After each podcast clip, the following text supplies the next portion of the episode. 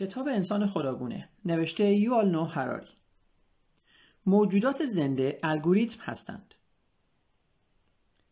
چطور می توانیم مطمئن باشیم که حیواناتی مثل خوک ها در واقع دارای یک جهان, جهان ذهنی نیازها، احساسات و عواطف هستند؟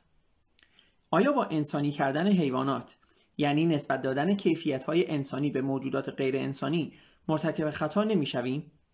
و با کودکان که گمان می کنند عروسک ها عشق می ورزند و عصبانی می شوند قابل قیاس نمی شویم؟ نسبت دادن عواطف به خوک ها در حقیقت آنها را انسانی نمی کند بلکه به خصلت آنها به عنوان پستانداران اشاره دارد زیرا عواطف یک کیفیت منحصر به فرد انسانی نیست بلکه در تمام پستانداران مثل تمام پرندگان، خزندگان و ماهی ها مشترک است.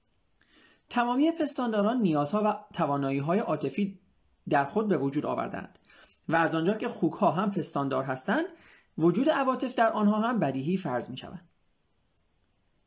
دانشمندان علوم زیستی در دهه های اخیر نشان دادند که عواطف پدیده های روحانی اسرارآمیزی نیستند که تنها برای نوشتن شعر و تصنیف سمفونی به کار روند بلکه محاسباتی زیست شیمیایی هستند که مشترکاً در تمامی پستانداران یافت می شود تا بقا و بازتولیدشان را تضمین کنند معنای این چیست؟ خب اجازه بدهید تا با توضیحی در مورد الگوریتم ها یا فرایندهای محاسباتی شروع کنیم. اهمیت این مطلب فقط به این خاطر نیست که یک مفهوم کلیدی در بسیاری از فصلهای این کتاب است بلکه همچنین به این دلیل است که قرن 21 با الگوریتم ها رقم, رقم می‌خورد الگوریتم مسلما تنها مفهوم مهم در دنیای ما است. اگر می‌خواهیم زندگی و آینده خود را درک کنیم باید تمام تلاش خود را به درک الگوریتم معطوف کنیم و بفهمیم که الگوریتم چگونه با عواطف ربط پیدا می کند. یک الگوریتم مجموعه روشمند از گامهایی است که می تواند برای محاسبات، حل مشکلات و تصمیم گیری به کار رود. یک الگوریتم یک محاسبه خاص نیست بلکه روشی است برای انجام یک محاسبه. به عنوان مثال، اگر بخواهید میانگین دو عدد را محاسبه کنید، از یک الگوریتم ساده استفاده می کنید. الگوریتم ها می گویند گام اول. دو عدد را با هم جمع کنید. گام دوم حاصل این جمع را بر دو تقسیم کنید. بر این مبنا وقتی دو عدد چهار و هشت را محاسبه می کنید به عدد شش می رسید وقتی دو عدد 117 و 231 را محاسبه می کنید به عدد 174 می رسید یک مثال تر پختن یک غذا است. یک الگوریتم برای آماده کردن یک سوپ گیاهی می‌گوید یک نیم فنجان روغن را در یک قابلمه گرم کنید. دو چهار پیاز را خرد کنید سه پیاز را به قدری سرخ کنید که طلایی شود. چهار سه سیب زمینی را سرخ کنید و در قابلمه بریزید. پنج یک کلم را به صورت نازک ببرید و در قابلمه بریزید. و الی آخر. شما می توانید از یک الگوریتم ده ها بار استفاده کنید و هر بار یکی از اقلام گیاهی را عوض کنید و سوپی درست کنید که متفاوت از سوپ قبلی باشد. اما الگوریتم یا فرایند محاسباتی همان خواهد یک دستور غذا به خودی خود نمی‌تواند سوپ درست, درست کند برای این کار نیاز به یک فرد است که دستور غذا را بخواند و های توصیف شده را به کار ببرد اما شما می توانید دستگاهی بسازید که این الگوریتم را در خود دارد و از آن به صورت خودکار پیروی می کند.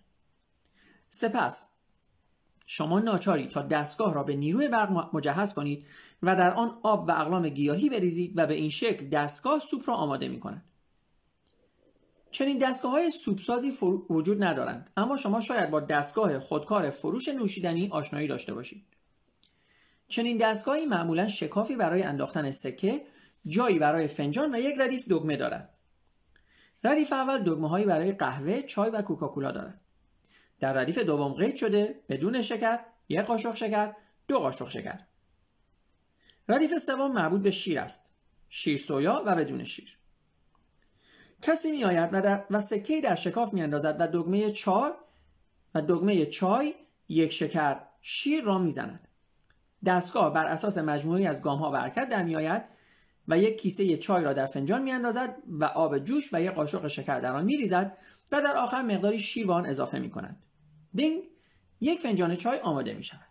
این یک الگوریتم است.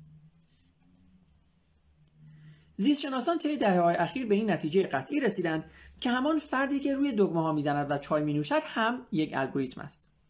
او یک الگوریتم بسیار پیچیده‌تر از یک دستگاه خودکار فروش نوشیدنی است اما باز هم یک الگوریتم است.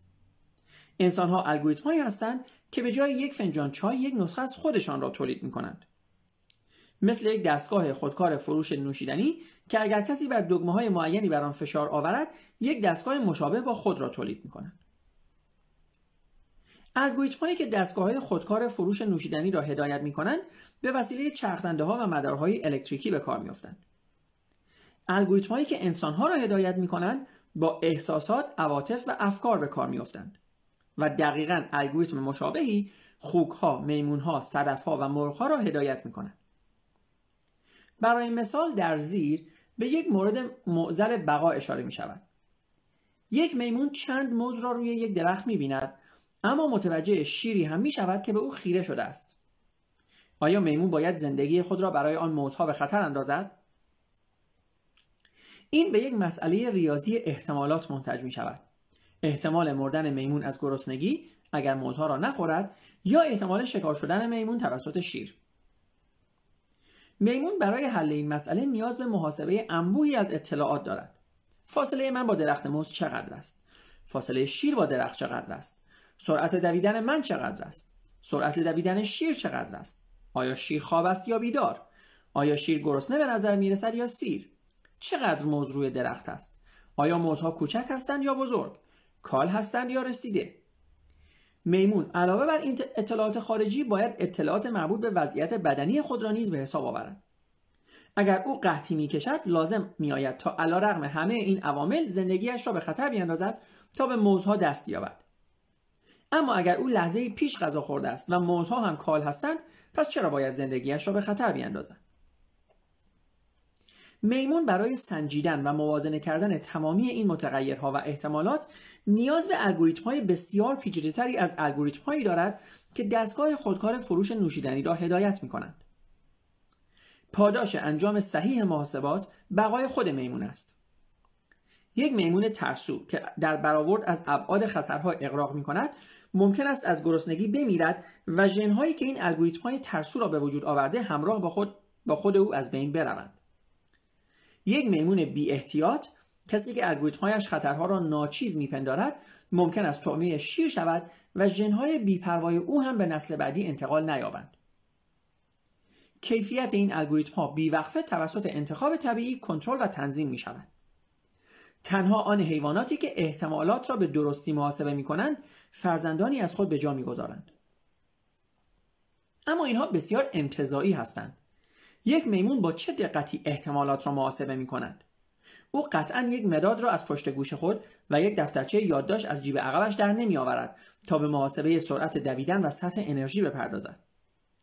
تمام بدن میمون یک دستگاه محاسبه کننده است. در حقیقت آنچه را که ما احساسات و عواطف او مینامیم الگوریتم است. میمون احساس گرسنگی می کند، او احساس ترس می کند و در برابر شیر به خود می لرزد. و احساس می کند که با دیدن موزه روی درخت دهانش آب می افتد. او ناگهان در کسری از ثانیه موجی از احساسات، عواطف و امیال را در خود تجربه می کند. و این چیزی به جز فرایند محاسبه نیست. نتیجه به صورت یک احساس ظاهر می شود. میمون ناگهان احساس می کند که روحیهش بالا می رود. موهایش سیخ می شود، عضلاتش منقبض می شوند، سینه اش ستبر می شود و نفس عمیقی می کشد و به خود می گوید پیش به سوی موز تو موفق می شوی. اما ممکن است او لبریز از ترس شود شانه هایش پایین بیفتند دچار دلشورگی شود پاهایش بلرزند و به خود بگوید مامان شیر کمک غیر ممکنه گاهی احتمالات به قدری با هم برابر هستند که تصمیم گیری را مشکل می کنند. این هم به صورت احساسی جلوگر می شود. میمون احساس سردرگمی و نامصمم بودن خواهد کرد. آره نه. آره نه. لعنتی. نمی‌دونم چه کار باید بکنم. برای انتقال ژنها به نسل بعدی کافی نیست تا معضل بقا را حل کنیم. حیوانات هم ناچارن مشکلات باستولید را حل کنند و این بستگی به محاسبه احتمالات دارد. انتخاب طبیعی شور و نفرت را به عنوان الگوریتمهایی برای محاسبه امکانات باستولید به وجود می آورد. زیبایی یعنی امکان خوب برای داشتن فرزندان موفق. وقتی یک زن مردی را می‌بیند و فکر می‌کند به به چه جذاب. و وقتی یک تابوس ماده یک تابوس نر را می‌بیند و فکر می‌کند خدای من چه دومی آنها کاری شبیه به همان دستگاه خودکار فروش نوشیدنی می‌کنند. وقتی نور انعکاس یافته از بدن جنس مخالف در شبکیه آنها منعکس می شود الگوریتم های بسیار نیرومندی که طی میلیون ها سال تکامل پرداخته شده به کار میافتند. الگوریتم ها در کسری از ثانیه علائم کوچک در ظاهر مرد را به احتمالات تولید مثل تبدیل می کنند و نتیجه گیری می کنند یقینا این مردی است بسیار سالم و بارآور با ژنهای عالی. اگر با او جفتگیری کنم فرزندانم هم احتمالا از یک سلامتی خوب و ژنهای عالی بهرهمند خواهند شد. این نتیجه گیری ها طبعا نه در قالب حروف و اعداد بلکه به صورت تحریکات جنسی بروز خواهد کرد. تابوس های ماده و اغلب زنها چنین محاسباتی را با قلم و کاغذ انجام نمی‌دهند بلکه فقط آنها را احساس می کنند حتی برندگان جایزه نوبل در اقتصاد فقط بخش ناچیزی از تصمیماتشان را با استفاده از قلم و کاغذ و ماشین حساب محاسبه می کنند. 99 درصد از تصمیمات ما از جمله مهمترین انتخابهای زندگی مثل ازدواج، انتخاب شغل و محل سکونت توسط الگوریتم هایی که ما آنها را احساسات، عواطف و امیال مینامیم پالایش شدند.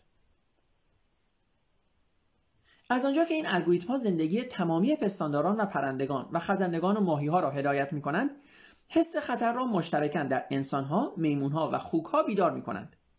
فرایندهای عصبی مشابهی در مناطق مشابهی از مغز رخ می دهد.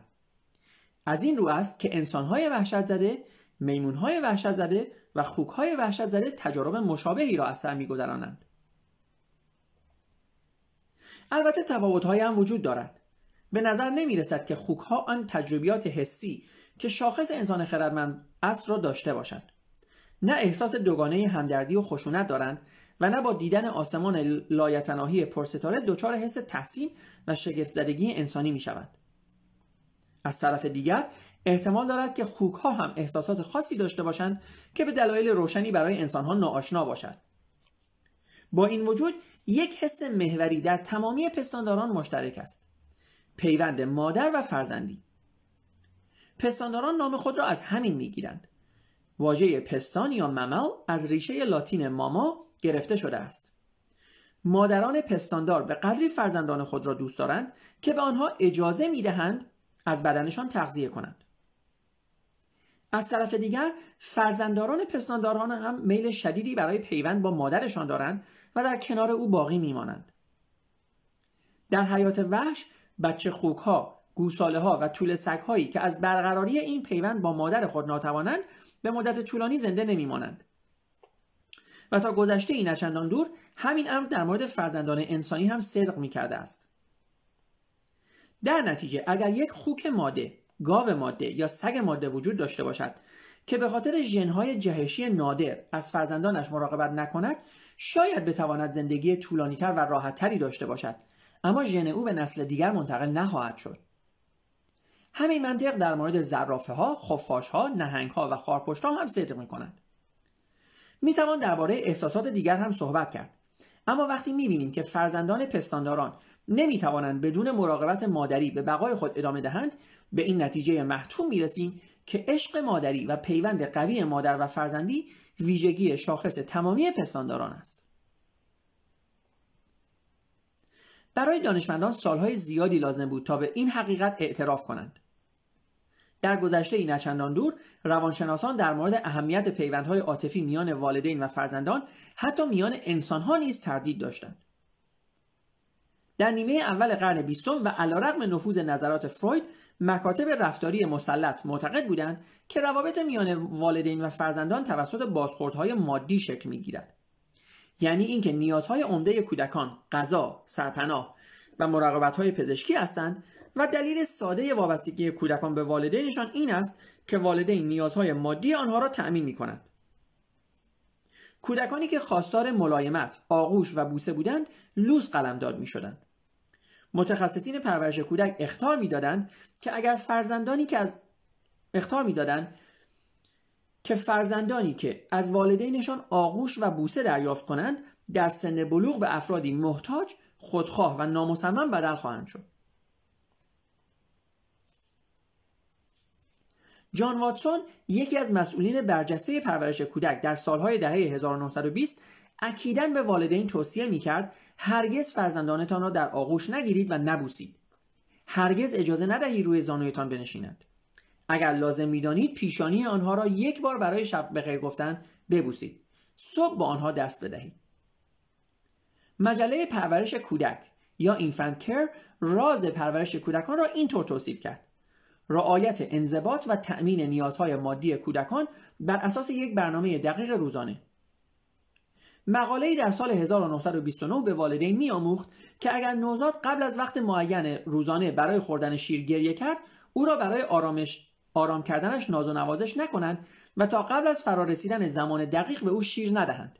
این باعث آزار نوزاد نخواهد شد حتی اگر جیغ بکشد. از دهه های 1950 و 1960 بود که تعداد فزاینده از متخصصین از این نظریه های رفتاری سختگیرانه فاصله گرفتند و در عوض به اهمیت محوری نیازهای عاطفی اشاره کردند. روانشناسی به اسم هری هارلو در یک سلسله آزمایش های معروف و بخشن بیرحمانه نوزادان میمون ها را کمی بعد از تولد از مادرشان جدا می کرد و آنها را در قفس های کوچکی حبس می کرد. وقتی به این نوزادان فرصت انتخاب داده می‌شد تا از بین مجسمه یک مادر ساخته شده از فلز اما مجهز به یک بطری شیر و مجسمه مادری با پوشش نرم اما بدون شیر یکی را انتخاب کنند میمون های نوزاد خود را به میمون نمای دوم و بدون شیر به خاطر پوشش نرمشان میچسباندند. آن میمون های نوزاد چیزی را می‌دانستند که جان واتسون و متخصصین مجله مراقبت از کودک از درک آن عاجز بودند. پستانداران نمی‌توانند تنها با غذا زنده بمانند. آنها نیاز به پیوندهای عاطفی هم دارند. تکامل طی میلیون ها سال میمون ها را با امیال و نیازهای شدید برای پیوندهای عاطفی طراحی کرده است. تکامل همچنین آنها را مجهز به این فرض کرده که پیوندهای عاطفی با چیزهای نرم خزدار تداعی می شود نه با مواد فلزی سخت. به همین دلیل است که کودکان انسان به جای کارد و چنگال و سنگ و چوب تمایل بسیار بیشتری به عروسک، پتو و پارچه های خوشبو نشان می‌دهند. همین نیاز به پیوندهای عاطفی به قدری نیرومند است که بچه های میمون هارلو به مجسمه فلزی مجهز به شیر توجهی نکردند و به جای آن به آنچه که بیشتر در راستای نیازهای عاطفیشان بود تمایل نشان دادند. متاسفانه مجسمه ای که پوشش مادری داشت هرگز به عواطف آنها پاسخ نداد و میمونهای نوزاد مداوما از شرایط روحی و اجتماعی دشوار رنج بردند و در سن بلوغ به میمونهای غیر اجتماعی و عصبی تبدیل شدند. ما امروز وقتی به گذشته نگاه می‌کنیم نمی‌توانیم توصیه های پرورش کودک در اوایل قرن بیستم را درک کنیم. چطور متخصصین آن زمان می توانستند نسبت به نیازهای عاطفی کودکان بی‌اعتنا باشند و این حقیقت را نادیده بگیرند که سلامت روحی و ذهنی آنها به اندازه خوراک، سرپناه و مراقبت پزشکی اهمیت دارد. اما ما علیرغم پذیرش این حقایق تا آنجا که به دیگر پستانداران مربوط می شود کماکان بر روی این بدیهیات چشم میبندیم کشاورزان در تشابه با جان واتسون و متخصصین مجله پرورش کودک در طی تاریخ نیازهای مادی خوکهای نوزاد و گوساله ها را برآورده می کردند. اما توجهی به نیازهای عاطفی آنها نداشتند. بنابراین صنایع گوشت و لبنیات بر اساس گسستن پیوندهای عاطفی پستانداران بنا شده است. کشاورزان بارها و بارها خوکها و گاوهای ماده خود را آبستن می کنند و نوزادانشان را کمی بعد از تولد از آنها جدا می کنند و آنها را حتی از مکیدن سینه مادرشان و حس نوازش زبان گرم مادرانشان بر بدنشان محروم می کنند. آنچه که هری هارلو بر صدها میمون تحمیل کرد صنایع گوشت و لبنیات سالانه بر میلیاردها حیوان تحمیل می کنند. معامله کشاورزی چطور کشاورزان رفتار خود را توجیه می کردند؟ اگرچه شکارگر خوراکجوها در مورد عواقب تخریبی رفتار خود بر مناسبات زیست محیطی واقف نبودند اما کشاورزان به خوبی می‌دانستند چه کار می‌کنند. آنها می‌دانستند که حیوانات اهلی را استثمار و تابع امیال و هوسهای انسانی خودشان می‌کنند. آنها اعمال خودشان را تحت پوشش اعتقادات خداپرستانه دینی که همزمان با ظهور انقلاب کشاورزی رواج یافت توجیه می‌کردند. ادیان خداپرست معتقد بودند که جهان توسط گروهی از خدایان بزرگ یا شاید یک خدای واحد هدایت می شود ما معمولا این تفکر را با کشاورزی تداعی نمی کنیم اما ادیان خداپرست حداقل در ابتدا پدیده های مربوط به دوران کشاورزی بودند خداشناسی اسطوره شناسی و مناجاتنامه ادیانی مانند یهودیت، هندویسم و مسیحیت ابتدا حول روابط میان انسان، گیاهان اهلی و حیوانات مزارع به وجود آمدند. برای مثال کتاب مقدس یهودیت پاسخگوی نیازهای کشاورزان و چوپانها بود. اکثر احکام آن درباره کشاورزی و دامداری و زندگی روستایی بود و اکثر اعیاد آن جشنهای برداشت محصول بود. مردم امروزه تصور می‌کنند که معبد باستانی در اورشلیم نوعی کنیسه بزرگ بود که کشیشها در خرقه های سفید رنگ به زائران عابد خوش آمد می‌گفتند و گروه های خوش آواز سرودهای مذهبی سر می‌دادند و بوی عطر آن فضا را آکنده می‌کرد اما آن معبد در واقعیت بیشتر به جای اینکه شبیه به یک کنیسه نوین باشد تقاطعی میان یک کشتارگاه و محلی برای کباب کردن بود زائران دست خالی به آنجا نمی آمدند آنها به همراه خود موجی بیپایان از گوسفند، بز، مرغ و حیوانات دیگر را می آوردند تا آنها را در محراب خدا قربانی کنند و بپزند و بخورند. آوای گروه های خواننده سرودهای مذهبی در فضای آکنده از نعره های گاوها و زجه ها و بعبع گوسفندها و فریاد کودکان گم می‌شد. کشیشان در لباس های خونین گلوی حیوانات قربانی را می بریدند و خون آنها را در کوزه می ریختند و آن را در مقابل محراب می پاشیدند. عطر بخور با بوی خون لخته شده و بوی گوشت سوخته در هم میآمیخت و همزمان انبوه مگزهای سیاه در همه جا موج می‌زد برای مثال نگاه کنید به تصنیح دوازده و یک شماره 28 ساموئل دو یک خانواده نوین یهودی که عیدی را با کباب کردن در چمنزار حیات خود برگزار می کند بسیار نزدیکتر به روح دوران کتاب مقدس است تا یک خانواده ارتودکس که اوقات خود را با مطالعه کتاب مقدس در یک کنیسه میگذرانند ادیان خداپرست مثل یهودیت توراتی اقتصاد کشاورزی را با اسطوره‌های جدید کیهانشناسی میآمیختند. ادیان روح باور تا پیش از آن جهان را همچون یک اپرای چینی شکوهمند با شمار نامحدودی از بازیگران در لباسهای رنگارنگ توصیف می‌کردند. فیلها و درختهای بلود تمساها و رودها کوهستانها و قورباغه ها ارواح و ساهره ها فرشتگان و اهریمنان هر کدام در این اپرای کیهانی نقشی داشتند. اما ادیان خداپرست این نمایشنامه را بازنویسی کردند و جهان را به یک نمایشنامه محسون ایبسن تغییر دادند که تنها دو شخصیت اصلی در آن بودند انسان و خدا. فرشتگان و اهریمنان تا حدودی از پس این استحاله و بازنویسی جان سالم به و به پیامبران و خدمتگزاران خدای بزرگ تبدیل شدند اما تمام آن نقش های روح باور تمامی حیوانات، نباتات و دیگر پدیده های طبیعی به عناصر خاموش پس زمینه در صحنه نمایش بدل شدند. در حقیقت بسیاری از حیوانات برای این یا آن خدا مقدس قلمداد شدند و بسیاری از خدایان سیمایی حیوانی داشتند. آنوبیس خدای مصری سر یک شغال را داشت و حتی عیسی مسیح به تناوب به عنوان یک بره تجسم شده است. اما مصریان باستان به سادگی می توانستند تفاوت میان آنوبیس و یک شغال معمولی که دزدکی به ده می آمد تا مرغها را شکار کنند تشخیص می‌دهند می‌دادند و هیچ قصاب مسیحی بره زیر چاقویش را و هیچ قصاب مسیحی بره زیر چاقویش را با عیسی اشتباه نمی گرفت. ما معمولا گمان می کنیم که ادیان خداپرست خدایان بزرگ را تقدیس کردند. اما معمولا این را هم فراموش می‌کنیم که این ادیان انسان را هم تقدیس کردند. انسان خردمند تاکنون تنها یک بازیگر در میان هزاران نقش دیگر بوده است. انسان خردمند در نمایش جدید خداپرستی به قهرمان اصلی بدل شد که تمامی جهان به دورش میگردید در این اسنا به خدایان دو نقش مرتبط با هم داده شد. اول اینکه خاص بودن انسان را توضیح بدهند و همچنین استدلال کنند که چرا انسانها باید بر تمامی موجودات زنده دیگر تسلط یابند و آنها را استثمار کنند. برای مثال مسیحیت معتقد بود که انسانها باید بر دیگر آفریدگان حکومت کنند زیرا چنین اقتداری را خالق به آنها اعطا کرده است. علاوه بر این مسیحیت معتقد است که خدا روح جاودانی را فقط به انسان عطا کرده است. از آنجا که سرنوشت این روح جاودانی امتیاز تمامی جهان مسیحیت است. حیوانات بیروح فقط زائدند. از این رو انسان ها اشرف مخلوقات شدند در حالی که تمامی موجودات دیگر به حاشیه رانده شدند. ثانیا خدایان میبایست میان انسانها و محیط زیست وساطت کنند. در جهان روح باور هر کسی مستقیما با دیگری صحبت می‌کرد. اگر شما چیزی از یک گوز درخت انجیر ابرها یا سنگها می‌خواهید باید به خود آنها مراجعه کنید. در جهان خداپرست تمامی موجودیت های غیر انسان خاموش قلمداد می شدند. در نتیجه شما دیگر نمی توانستید با درختها و حیوانات صحبت کنید.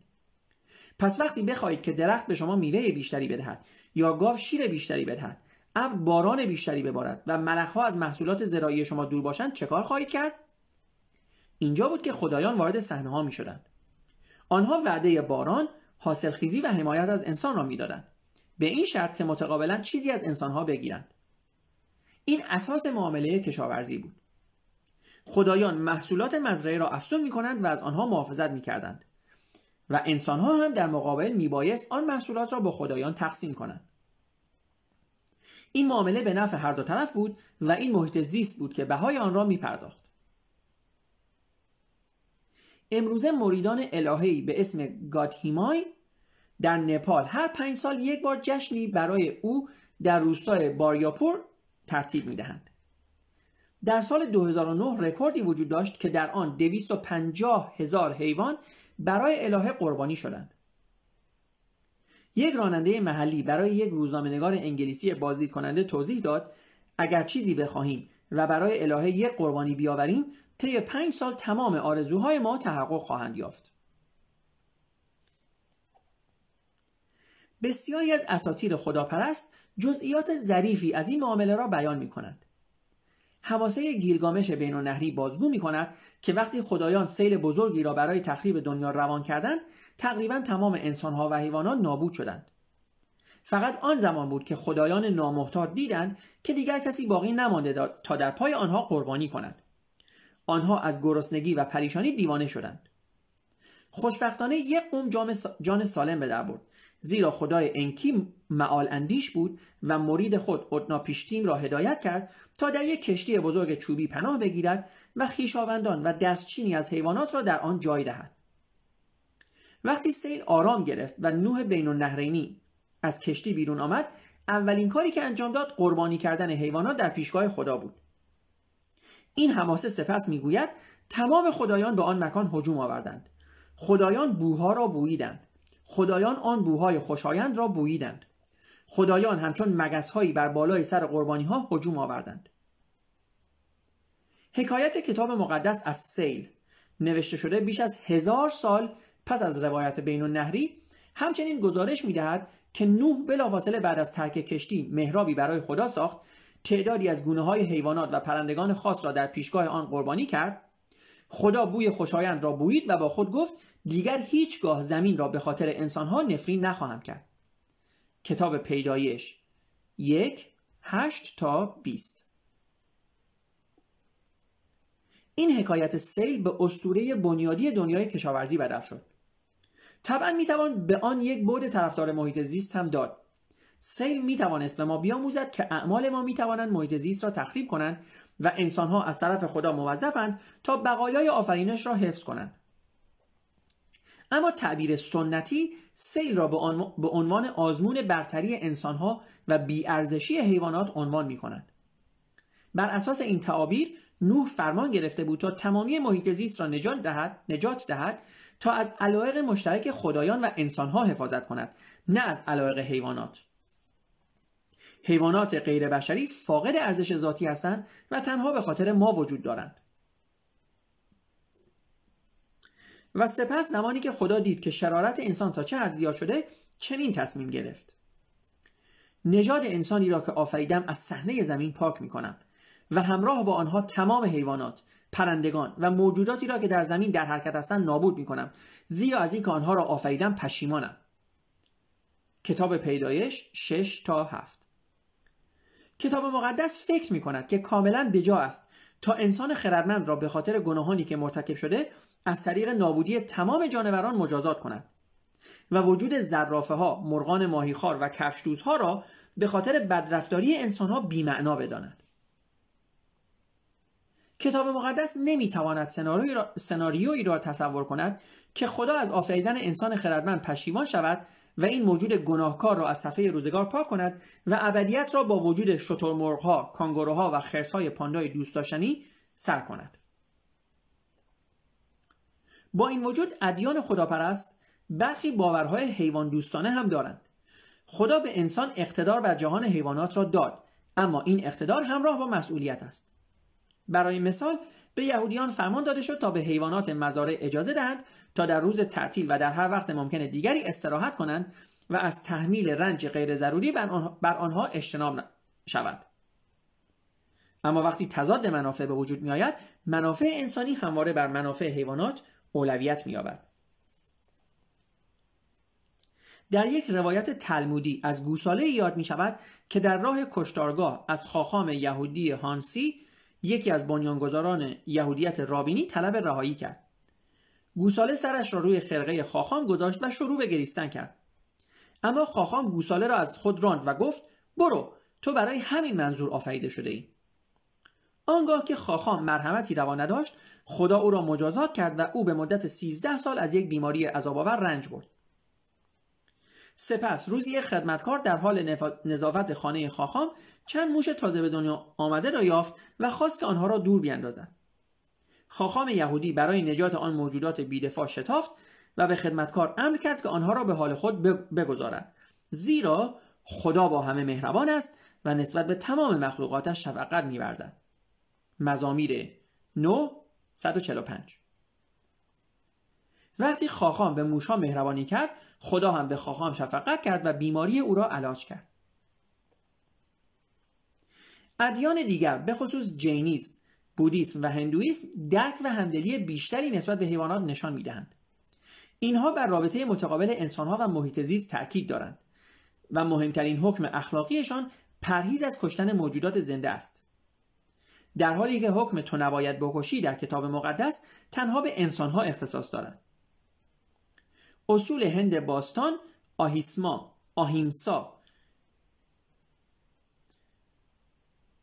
اصول هند باستان آهیمسا یا بدون خشونت تمامی موجودات هستار را در بر می‌گیرد. راهبان مذهب جین حساسیت خاصی به این حکم دارند. آنها همیشه دهان خود را با یک پارچه سفید میپوشانند تا حشره ای را با استنشاق در خود فرو نبرند و هرگاه راه می‌روند با جاروی جلوی پایشان را میروبند تا بر مورچه یا سوسکی پا نگذارند. با این وجود تمامی ادیان کشاورزی از جمله جینیسم بودیسم و هندویسم به دنبال توجیه برتری انسان و استثمار حیوانات بودند. خواه برای گوشت یا شیر یا نیروی کار. تمام آنها بیان می کنند که سلسله مراتبی طبیعی که سلسله مراتب طبیعی موجودات به انسان حق استفاده از دیگر حیوانات را می‌دهد. البته به شرط رعایت محدودیت های معین. برای مثال هندویسم گاو را تقدیس نموده و خوردن گوشت گاو را ممنوع اعلام کرده است.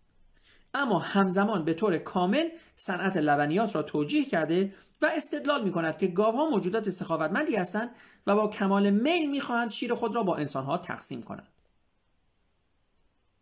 انسانها به این صورت وارد یک قرارداد کشاورزی می شوند. بر اساس این قرارداد نیروهای کیهانی به انسانها حق کنترل بر دیگر حیوانات را دادند با این شرط که انسانها ملزم به برآوردن تعهداتی در مقابل خدا طبیعت و خود حیوانات باشند باور به وجود چنین پیمانی کیهانی معقول به نظر می رسید زیرا منعکس کننده روال زندگی روزمره کشاورزی بود شکارگر خوراکجوها خود را به عنوان موجوداتی برتر نمی انگاشتند زیرا از تأثیر خود بر محیط زیست اطلاع نداشتند. یک گروه معمولی متشکل از دهها نفر توسط هزاران حیوان وحشی احاطه می‌شد و بقای آن بستگی به درک و احترام به امیال این حیوانات داشت. شکارگر خوراکجوها پیوسته ناچار بودند از خود سوال کنند آهو چه آرزویی دارد؟ یا شیر چه فکری می کند در غیر صورت نه می توانستند آهو را شکار کنند و نه از شیر بگریزند. برخلاف این کشاورزان در جهانی زندگی می‌کردند که با آرزوها و افکار انسانی شکل گرفته بود و کنترل می‌شد. انسانها هنوز مقهور نیروهای توانمند طبیعی مثل طوفانها و زمین ها بودند اما بسیار کمتر وابسته به امیال دیگر حیوانات بودند. یک پسر کشاورز از سنین پایین میآموخت تا اسب سواری کند گاو نر را مهار کند یک الاغ سرکش را شلاق بزند و گوسفندها را به چرا ببرد. باور بر اینکه چنین فعالیت های روزمره ای مطابق با نظم طبیعی چیزها و منطبق با خواست خدا است هم آسان و هم وسوسه انگیز بود. پس تصادفی نیست که مردم نایاکای هند جنوبی با فیلها، مارها و درختان جنگل به گونه برابر با انسانها رفتار می کنند اما نظر کاملا متفاوتی نسبت به نباتات و حیوانات اهلی دارند. در زبان ناکایا یک موجود زنده شخصیت خودویژه‌ای دارد که مانسان نام دارد. وقتی مردم شناس دنیناوه به تحقیق می پرداخت دریافت که تمامی فیل ها مانسان هستند. آنها می‌گفتند ما در جنگل زندگی می کنیم. آنها در جنگل زندگی می کنند. همه ما مانسان هستیم. همینطور خرس ها، آهوها و ببرها تمامی حیوانات جنگل. گاوها چطور؟ گاوها متفاوت هستند. شما باید همه جا آنها را هدایت کنید. و مرغ ها چطور؟ آنها هیچ چیز ندارند. آنها مانسان ندارند. و درختان جنگل چطور؟ بله آنها مدت های طولانی است که قدمت داشتند. و بوته چای چطور؟ اوه من اینها را برای این میکارم تا برگ چای بفروشم و آنچه که احتیاج دارم از فروشگاه بخرم. نه آنها مانسان ندارند. بنابراین ما باید به خاطر آوریم که در اغلب جوامع کشاورزی چطور با خود انسانها رفتار می‌شد. در اسرائیل دوران کتاب مقدس و در چین قرون وسطا معمول بود که به انسانها شلاق بزنند آنها را به بردگی بکشند و شکنجه و اعدام کنند. انسانها به عنوان دارایی به حساب می آمدند حاکمان حتی خواب این را هم نمی‌دیدند که نظر کشاورزان را بپرسند و به نیازهایشان اهمیت بدهند. کشاورزان به کرات فرزندان خود را به عنوان برده میفروختند یا به عنوان همسر به مزایده میگذاشتند. نادیده گرفتن احساسات گاوها و مرغها تحت چنین شرایطی قافل گیر کننده نمی‌توانست باشد. 500 سال تنهایی. ظهور علم و صنعت نوین انقلاب دیگری را در رابطه میان انسان و حیوان به همراه داشت. طی انقلاب کشاورزی بشر حیوانات و نباتات را خاموش کرد و اپرای بزرگ روح باور را به یک دیالوگ میان انسان و خدا تغییر داد. در طی دوره انقلاب علمی انسان خدایان را هم خاموش کرد. جهان از آن پس نمایشی یک نفره بود. بشر به تنهایی روی یک صحنه خالی ایستاده بود و با خود حرف می‌زد. با هیچ کس مذاکره نمی‌کرد و بر قدرت‌های عظیم خود میافزود بدون اینکه به کسی پاسخگو باشد. بشر اکنون با کشف قوانین سامت فیزیک و شیمی و زیست شناسی به هر شکل که بخواهد آنها را به خدمت می‌گیرد. وقتی یک شکارگر کهن به دشت ها می‌رفت از گاو نر وحشی تقاضای کمک می‌کرد و گاو نر هم چیزی از شکارگر طلب می‌کرد. وقتی یک کشاورز کهن می‌خواست که گاو شیر زیادی تولید کند از خدای بزرگی در آسمان ها کمک میطلبید و خدا هم شروط خود را بیان می‌کرد وقتی متخصص سفید پوش آزمایشگاه بخش تحقیقات و توسعه نسله می‌خواهد تولید لبنیات را افزایش دهد به مطالعه علم ژنتیک می‌پردازد و ژنها هم در مقابل چیزی طلب نمی کنند. اما همانطور که شکارگرها و کشاورزان استوره ها و افسانه های خود را داشتند متخصصین تحقیق و توسعه علمی هم افسانه های خود را دارند. معروفترین اسطوره های اینها گستاخانه از هماسه های درخت دانش و باغ ادن مصادره شده است. اما اینجا ماجرا در باغ ولستورپ مینور در لینکلنشایر اتفاق میافتد. بر اساس این اسطوره ایزاک نیوتن زیر درخت سیبی نشسته بود که یک سیب رسیده روی سرش افتاد. نیوتن از خود پرسید چرا سیب درست از بالا به پایین میافتد و نه به اطراف یا به بالا. این سوال او را به کشف جاذبه به کشف قانون جاذبه و مکانیک نیوتونی رساند. حکایت نیوتون اسطوره درخت دانش را سر و ته می کند در باغ ادن مار نمایشی را آغاز می کند که در آن انسانها را برای انجام گناه وسوسه کند و از آنجا خشم خدا را نسبت به آنها برانگیزد. آدم و حوا بازیچه در دست مار و خدا هستند. برخلاف این انسان در باغ ولستورپ تنها یک بازیگر است. تنها بازیگر است. اگرچه خود نیوتون عمیقا یک مذهبی مسیحی بود که بسیار بیشتر از آن که وقت خود را صرف قوانین فیزیک کند به مطالعه کتاب مقدس می پرداخت اما کمکی که او به انقلاب علمی کرد باعث رانده شدن خدای مسیحیت به حاشیه شد. وقتی پیروان نیوتون اقدام به نوشتن استوره کتاب پیدایش خود کردند در حکایت خود دیگر نیازی به خدا و مار نداشتند. باغ ولستورپ توسط قوانین کور طبیعت عمل می کند و طبعا این خود انسان است که مبتکر کشف این قوانین است. حکایت شاید با افتادن سیب بر سر نیوتن آغاز شده باشد اما سیب این کار را عمدن نکرده بود. انسانها در اسطوره باغ ادن به خاطر کنجکاوی و پیروی از خواست خود برای کسب دانش مجازات شدند. خدا آنها را از بهشت راند. در اسطوره باغ ولستورپ کسی نیوتن را مجازات نکرد. بلکه برعکس بشر به لطف این کنجکاوی به درک بهتری از جهان نائل شد قدرتمندتر شد و گامهای دیگری به سوی بهشت فناوری برداشت. معلمین بیشماری در سراسر دنیا اسطوره نیوتن را برای تشویق محصلین به کنجکاوی بازگو می کنند و اشاره می کنند که اگر فقط به حد کافی دانش کسب کنیم می توانیم بهشت را در روی زمین بیافرینیم. خدا در حقیقت در اسطوره نیوتن حضور دارد. نیوتن خود خدا است. وقتی زیست فناوری، نانوتکنولوژی و میوه های دیگر علم رسیده شوند انسان خردمند نیروی خداگونه به دست خواهد آورد و دور کامل درخت دانش در کتاب مقدس را به انجام خواهد رساند. شکارگر خوراکجوی کهن صرفا یک گونه حیوانی دیگر بود. کشاورزان خود را اشرف مخلوقات می‌دانند اما دانشمندان ما را به خدایان ارتقا خواهند داد.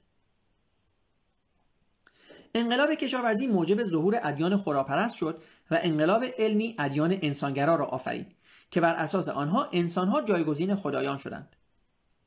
از آنجا که خداپرستان تئوس به یونانی به معنی خدا را میپرستند انسانگرایان انسانها را میستایند بنیان فکری ادیان انسانگرا مثل لیبرالیسم، کمونیسم و نازیسم این است که انسان خردمند ذاتی مقدس و یگانه دارد که منبع تمام معناها و اقتدارها در جهان است. هر آنچه که در کیهان اتفاق میافتد بر اساس تأثیرش بر انسان خردمند ارزشیابی می شود.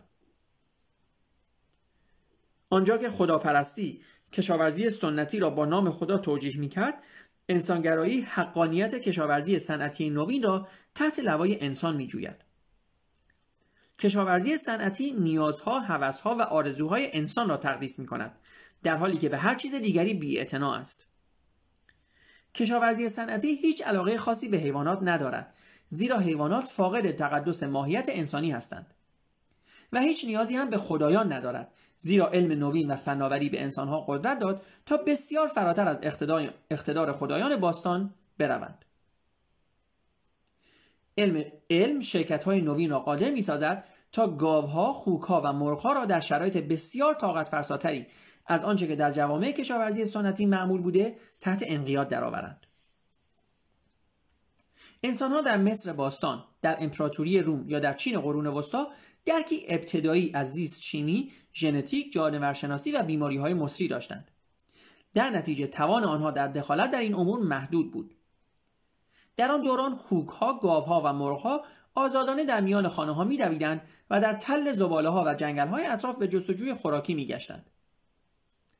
اگر یک کشاورز جاه طلب به خود جرأت می‌داد هزاران حیوان را در یک قفس شلوغ حبس کند شاید یک همهگیر کشنده شیوع میافت و به نابودی تمام حیوانات و بسیاری از روستایان منجر می‌شد و از هیچ کشیش شمن یا خدایی کاری بر نمیآمد. اما وقتی علم راز همهگیرها باکتریها و آنتیبیوتیک ها را کشف کرد بر پایه قفس های سنتی حسارها و آقلهای خوک ها عملی شد. اکنون با کمک واکسیناسیون داروها داروها هورمونها آفتکشها دستگاه های تهویه مرکزی و خوراک دهنده های خودکار امکان متراکم کردن ده ها هزار خوک گاو یا مرغ در ردیف های آراسته از قفس های تنگ و تولید گوشت و شیر و تخم با یک بازدهی بی سابقه فراهم شده است. در سالهای اخیر همزمان با اینکه مردم شروع به تعمق درباره رابطه میان انسان و حیوان کرده اند چنین روش مورد انتقاد فزاینده قرار گرفته است. ما ناگهان علاقه بی سابقه ای نسبت به سرنوشت اشکال پایینتر زندگی نشان دادیم. شاید به این خاطر که خود ما به زودی به یکی از آنها بدل خواهیم شد. اگر و زمانی که نرم افزارها موفق به خلق هوش فوق بشری و نیروی بی سابقه شوند آیا آنگاه باید این نرم افزارها را ارزشمندتر از انسانها قلمداد کنیم؟ به عنوان مثال آیا درست خواهد بود تا یک هوش مصنوعی انسانها را استثمار کند و حتی به خاطر نیازها و امیال خود بکشد اگر اینها علیرغم هوش و نیروی خارق العادهشان نباید مجاز شمرده شوند پس چرا برای انسانها اخلاقی به شمار می رود تا حیوانات را استثمار کنند و بکشند آیا انسانها علاوه بر نیرو و هوش برتر خود از نوعی بارقه سهرامیز برخوردارند که آنها را از خوکها مرغها شامپانزه ها و نرم افزارها متمایز می کند؟ اگر اینطور است این بارقه از کجا آمده است و از کجا اطمینان حاصل داریم؟ و از کجا اطمینان حاصل کنیم که یک هوش مصنوعی نمی‌تواند به آن دست یابد؟ اگر چنین بارقه‌ای وجود ندارد آیا دلیل دیگری وجود دارد تا ارزش ویژه‌ای به زندگی انسانی بدهیم؟ حتی وقتی کامپیوترها به اعتبار هوش و قدرت خود از انسانها پیشی می‌گیرند؟ دقیقا چه چیزی در انسانها وجود دارد که در درجه اول آنها را چنین هوشمند و نیرومند می‌سازد و چه تضمینی وجود دارد که موجودات غیر انسانی ما را از دور رقابت خارج نکنند و از ما پیشی نگیرند فصل بعدی ماهیت و قدرت انسان خردمند را مورد بررسی قرار می دهد. نه فقط به دلیل درک بیشتر از رابطه ما با حیوانات دیگر بلکه همچنین برای پی بردن به اینکه آینده چه چیزی برای ما به ارمغان خواهد آورد و رابطه میان انسانها و ابر انسانها چه شکلی به خود خواهد گرفت. پایان این بخش و این فصل از کتاب انسان خداگونه نوشته یووال نوح هراری دوستان ممنونم که با ما بودین. این پادکست رو شما می‌تونید هم روی کانال مینیو تاک در اینستاگرام و هم در یوتیوب پیدا بکنید و هم می‌تونید در پادکست های مینیو پادکست در پلتفرم های Google Podcast، Apple Podcast، Breaker، Anchor، Castbox و Spotify پیدا بکنید. ممنون و شب همه شما خوش.